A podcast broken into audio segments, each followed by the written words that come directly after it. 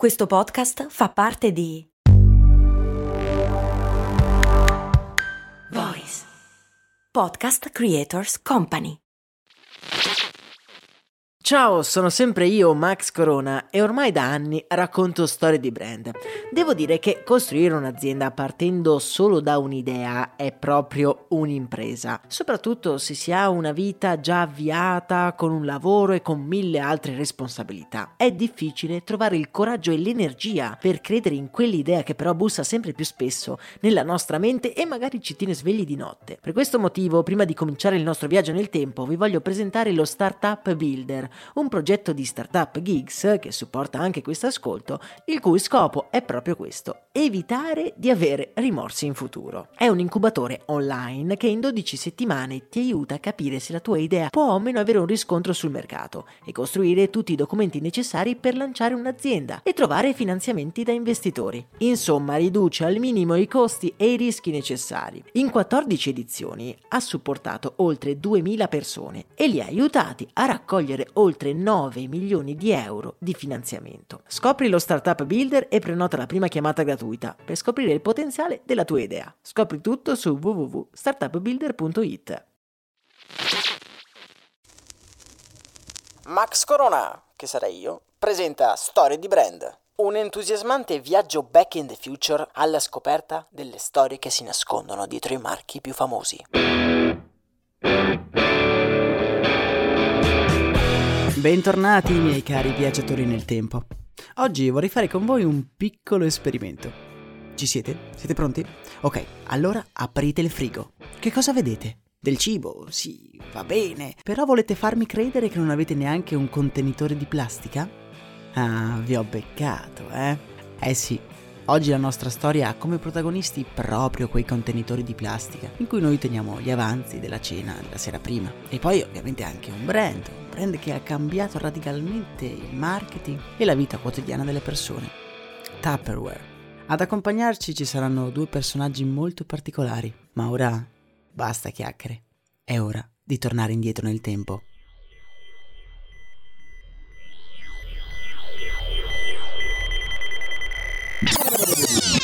1944, Miami, Florida. La nostra macchina del tempo ci ha portato all'interno di, di un autobus. Il mezzo è semivuoto e seduto davanti a noi vediamo una giovane madre con al fianco quello che pare essere suo figlio. È poco più che un bambino e con aria infastidita guarda fuori dal finestrino. Dopo pochi minuti l'autobus si ferma e i due, quasi senza rifletterci, si alzano e scendono dalla porta posteriore. Li seguiamo ed insieme a loro entriamo in una modesta casetta con un piccolo ingresso che immette subito nella cucina. Stanca e pensierosa la donna si siede al tavolo della cucina e guarda il figlio famelico aprire il frigo per cercare qualcosa di avanzato dal giorno prima. Quella donna che si sta accasciando sulla sedia del tavolo della cucina e che sta guardando il proprio figlio immerso con la testa dentro il frigo è Brownie Wise ed è anche la prima protagonista della nostra storia.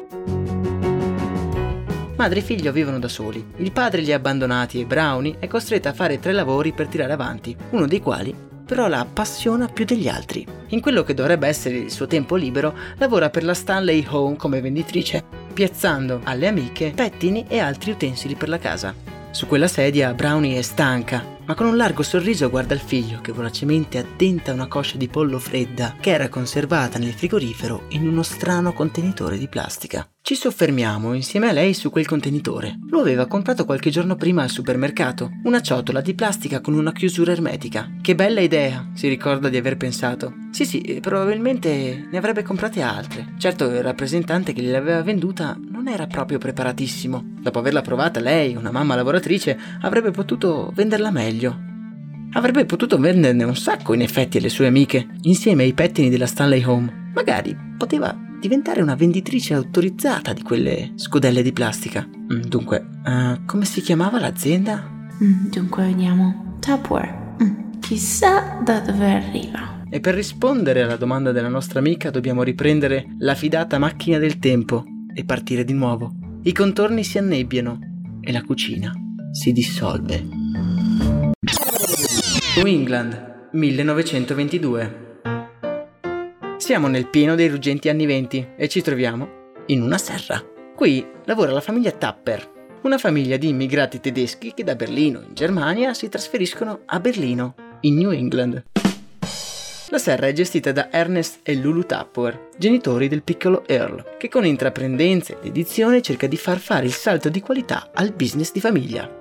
Per esempio, ecco una delle sue idee. La famiglia Tapper, come detto, gestisce una serra. La serra ha anche un gran bel giardino. E allora perché non organizzare un asilo proprio in quel giardino? L'idea non è male, ma forse è anche troppo avanti per l'epoca. Ma questa è solo una delle tante idee che affollano la mente del nostro piccolo genio. Come, come dite? Eh, volete altri esempi? E va bene, dunque, allora vi faccio una domanda. Qual è il problema principale dei gelati? Beh, che si sciolgono sul cono, no? E invece no, non più, cari amici miei, è arrivato Earl Tapper con il suo rivoluzionario cono che non ti fa scendere il gelato sulle mani. Ma è scartabellando i suoi quaderni che troviamo un progetto che sancisce il genio di questo Leonardo da Vinci contemporaneo. Disegnato a matita nei minimi dettagli troviamo il disegno di una barca, una barca diversa da tutte le altre. Non è a vela e neanche a remi, è a motore, ma un motore particolare. La barca di Earl è a propulsione ittica. Sì, c- come, come cosa vuol dire propulsione ittica? Va a pesci, ovviamente. Sotto la chiglia della nave Earl progetta di legare un pesce gigante per fare in modo che questo possa nuotare liberamente a filo dell'acqua e allo stesso tempo far veleggiare la barca a tutta velocità. Ancora oggi io mi chiedo come mai un'invenzione tanto geniale non abbia ancora preso piede.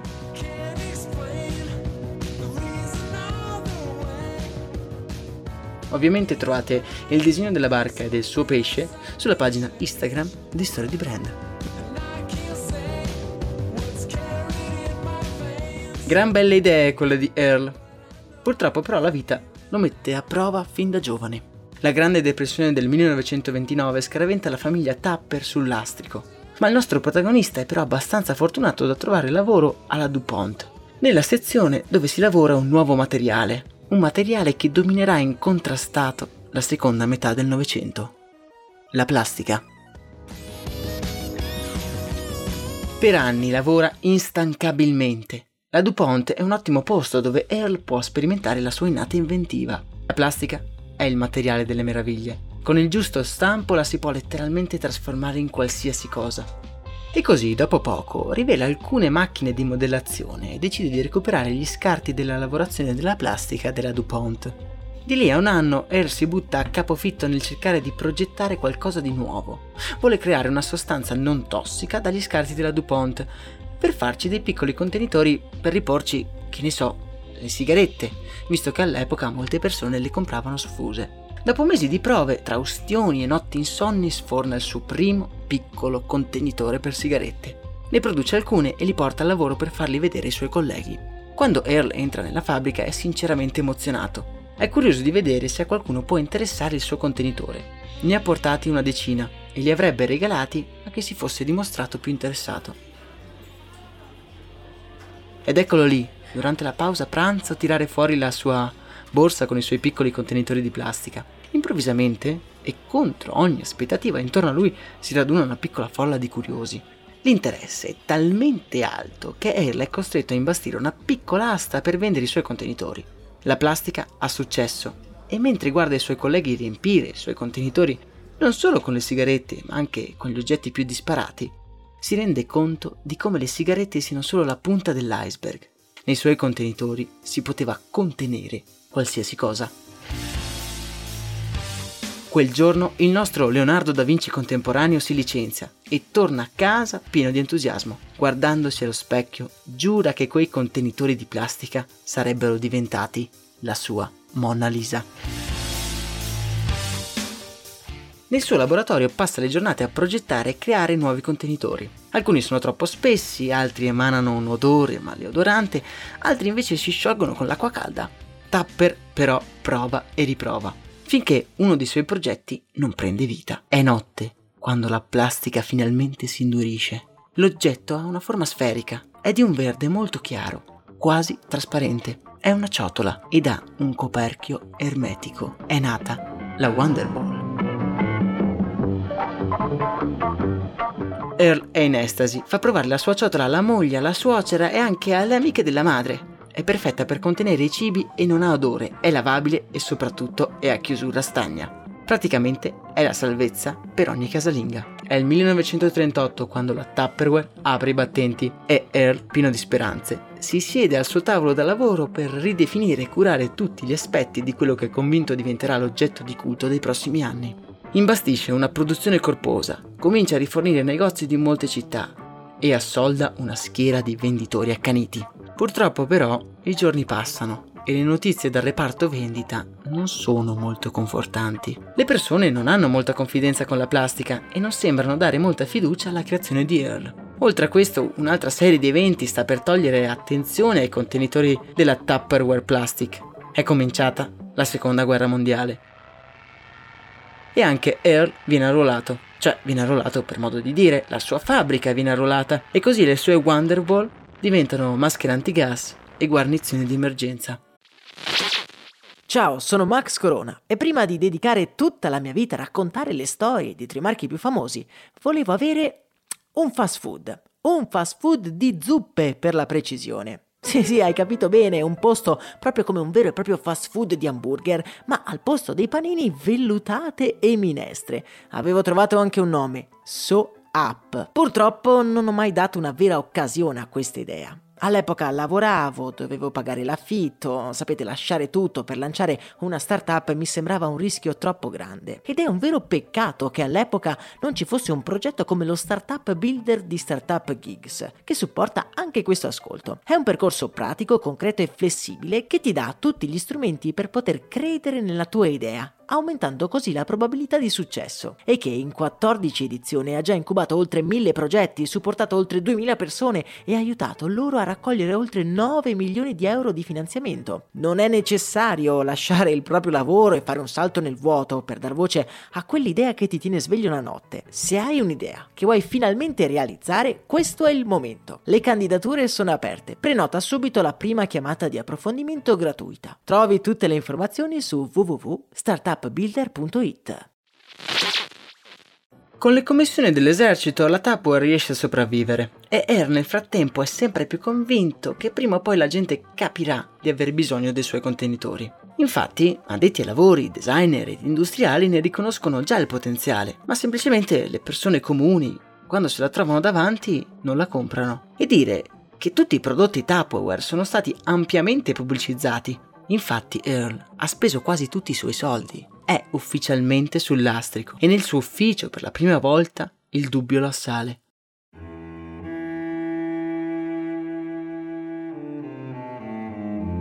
E se non dovesse mai funzionare? Il vero problema sono le casalinghe. Sono il target primario di Earl, ma faticano a capire la rivoluzionaria importanza che comporta nelle loro vite la ciotola del nostro inventore moderno. Beh, veramente, come sappiamo, ci sarebbe una persona che ne ha capito il potenziale e con un vortice indistinto lasciamo Earl guardare i conti in rosso della sua azienda ed andiamo a ripescare Brownie Wise, ve la ricordate, giusto? È il 1945 e Brownie Wise, la giovane madre che abbiamo conosciuto all'inizio del nostro viaggio, è diventata una venditrice di Wonderball. Compra le ciotole all'ingrosso e in pochissimo tempo riesce a piazzarle tutte. Ma come fa? Nel giro di un anno vende molto più dei supermercati e degli altri venditori messi assieme. Ma come diamine fa? Qual è la sua formula segreta? Allora, eh, mettiamo subito le carte in tavola. Brownie è un'ottima venditrice. In una giungla di venditori accaniti e rivisti, lei adottò un altro approccio. Tale approccio si basa su un concetto che anche molti venditori odierni faticano a padroneggiare. Brownie è semplicemente Gentile, si mette nei panni degli altri e cerca genuinamente di risolverne i problemi. Ovviamente la gentilezza non è tutto, Brownie ha anche un piano ben specifico, una strategia talmente banale e semplice da risultare geniale. È stato proprio quel pomeriggio, guardando suo figlio addentare quella coscia di pollo, a darle l'idea. Nessuna delle sue amiche aveva una ciotola Tupperware a casa. Ma quante effettivamente sapevano a cosa serviva? Nessuna. E a quante sarebbe servita? A tutte. Nel 1946 si trasferisce in Florida e apre la Patio Party. una società che come business principale organizza party a casa delle persone e in compenso, durante la festa, fa una piccola dimostrazione dei prodotti Tupperware. In questo modo coinvolge le altre casalinghe in giochi ed attività che fanno sì parte dell'intrattenimento della festa, ma fanno anche capire le potenzialità dei prodotti realizzati da Earl. Per esempio, durante questi party non era insolito vedere signore distinte e rispettabili lanciarsi contenitori Tupperware pieni di olio sopra il divano. Se Brownie è soddisfatta dalla sua strategia e la patio party le permette di portare a casa abbastanza soldi da mantenere la sua famiglia, un'altra persona nel New England è a dir poco sorpresa dagli ordini che arrivano dalla Florida. Che diamine sta succedendo in Florida? Earl Tupperware è sconcertato Pare proprio che in Florida abbiano improvvisamente capito che cosa fare dei suoi contenitori. Earl Tupperware è solito governare la sua azienda con pugno di ferro, non abbandona mai i laboratori e tiene tutti col fiato sul collo. Ma un giorno dell'estate del 1946 i dipendenti lo vedono allontanarsi in macchina per dirigersi alla volta della Florida. L'incontro tra Earl Tupperware e Brownie Wise è fissato. Ma cosa succederà? L'inventore con la migliore venditrice. L'inventore senza scrupoli ruberà l'idea del party? Oppure introdurrà la donna in azienda? Forse lo avrete già intuito. Air Tupperware non vive di pregiudizi e in un'epoca in cui le donne non sono considerate minimamente, non solo assume Brownie Wise con un buono stipendio, ma la mette a capo dell'ufficio vendite e la nomina vicepresidente. È la prima donna ad avere una carica del genere Air e Brani daranno vita ad uno dei più floridi sodalizi d'affari dell'America post-conflitto bellico. Brownie gestisce i venditori in Florida, mentre Air si occupa della produzione e della progettazione in New England. I metodi di Brownie nella gestione della vendita e dei venditori faranno presto scuola. Secondo la nostra protagonista, chi vende deve essere coltivato tanto quanto chi compra. Famosa la sua massima, costruisci le persone e loro costruiranno il business. Brownie era una vera e propria motivatrice. Riusciva a toccare le corde giuste per suscitare un fiero e sereno senso di appartenenza e le formule dei suoi party sono una delle grandi costanti degli anni 50 e 60 in America. Ma alla fine, in che cosa consistevano questi party? Yes, there's a party going on at Mrs. Betty Martin's house. It's a Tupperware party, and it's really fun. Innanzitutto doveva essere un vero e proprio evento. Ovviamente la donna che ospitava un Tupperware party voleva fare bella figura e l'intrattenimento veniva promosso dall'agente Tupperware. Per ogni vendita la donna di casa riceve una piccola commissione e per ripagarla dell'ospitalità anche una bella fornitura degli ultimi prodotti Tupperware. Praticamente gli invitati non sono convinti da un venditore petulante, ma da una cara amica e diciamolo, la più convincente forma di pubblicità non è forse il consiglio di un amico? Le vendite Tupperware esplodono e l'azienda diventa un vero e proprio simbolo di quegli anni. Earl Tupperware non sopporta la notorietà. Lui è un inventore e si dedica solo a disegnare nuovi modelli. Ma Brownie... Beh, Brownie invece è un animale da palcoscenico. Ottima oratrice, comincia a concedere interviste e a portare in alto il proprio nome insieme a quello dell'azienda. È la prima donna a guadagnarsi la copertina di Business Week, numero nel quale si sottolinea come la Wise sia la vera regina dell'azienda e che senza di lei quei barattoli insignificanti ideati da un inventore squattrinato non avrebbero mai avuto successo. Ora, Earl Tupperware, come detto, non è tipo da soffermarsi alle apparenze, ma è anche un essere umano dal temperamento un tantinello irascibile.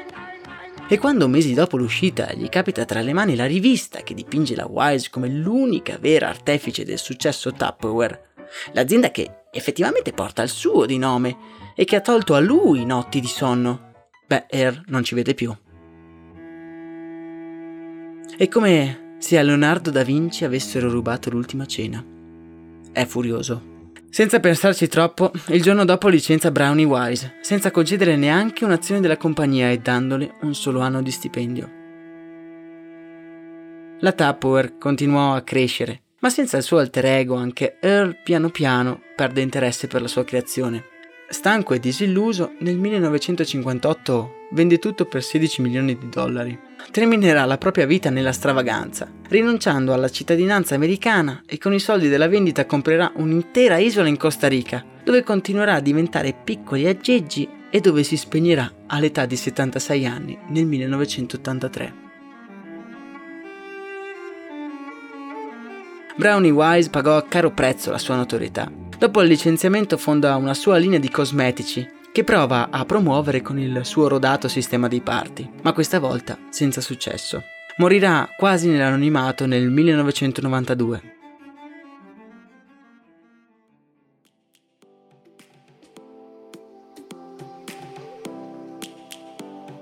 Ma la sua figura è tuttora avvolta da un manto di autorevole celebrità. Una figura intraprendente e geniale che ha saputo leggere la psicologia e la situazione della donna del dopoguerra offrendole una possibilità di indipendenza al tempo insperata. Earl e Brownie sono due figure così diverse, ma anche così simili, le cui vite si sono incrociate influenzando in maniera indelebile il mondo del marketing entrando di diritto nella storia sociale del XX secolo. E la prossima volta che apriremo il frigo o che la mamma ci riempirà la valigia di contenitori, sappiate che tutto è nato da una coscia di pollo freddo e da una barca trainata da un pesce.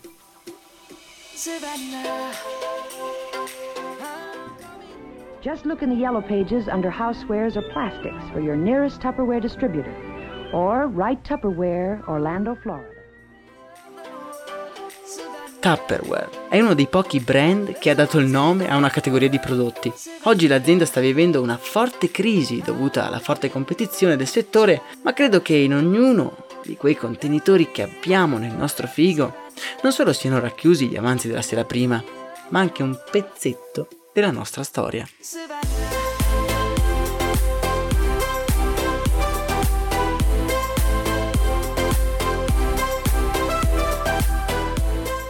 Rieccoci nel presente, miei cari viaggiatori nel tempo. Un presente che vede la nostra Tupperware navigare in acque davvero turbolente. Nonostante sia in difficoltà, la Guinness World Record, per sottolinearle l'importanza che ha avuto nel secolo scorso, l'ha dichiarata una delle invenzioni più importanti del Novecento. Le ciotole di plastica che sono nel nostro frigo. Lo avreste mai detto? Qui su Storie di Brand cerchiamo di analizzare le storie dietro i marchi più famosi e di sottolinearne gli aspetti più importanti. La storia di Tupperware ci ha permesso anche di parlare di uno di quei materiali che ha sancito la storia del 1900, la plastica. E infatti questo episodio, quello di Tupperware, fa parte di una personale nostra trilogia sui brand che fondano la loro fortuna sulla plastica. Se vi ricordate abbiamo parlato di Bic e nei prossimi episodi parleremo di un altro brand che ha usato la plastica per arrivare al successo. Per non perderlo io vi consiglio di iscrivervi a Spotify, Apple Podcast, insomma tutti i canali podcast dove pubblichiamo i nostri episodi e soprattutto nella nostra pagina Instagram dove pubblicheremo gli annunci per i prossimi episodi ma anche succulente curiosità. Ora io vi devo salutare, si è fatta quasi ora di cena e nel mio frigo ho degli avanzi della cena di ieri, pronti per essere addentati, ovviamente conservati in un Tupperware.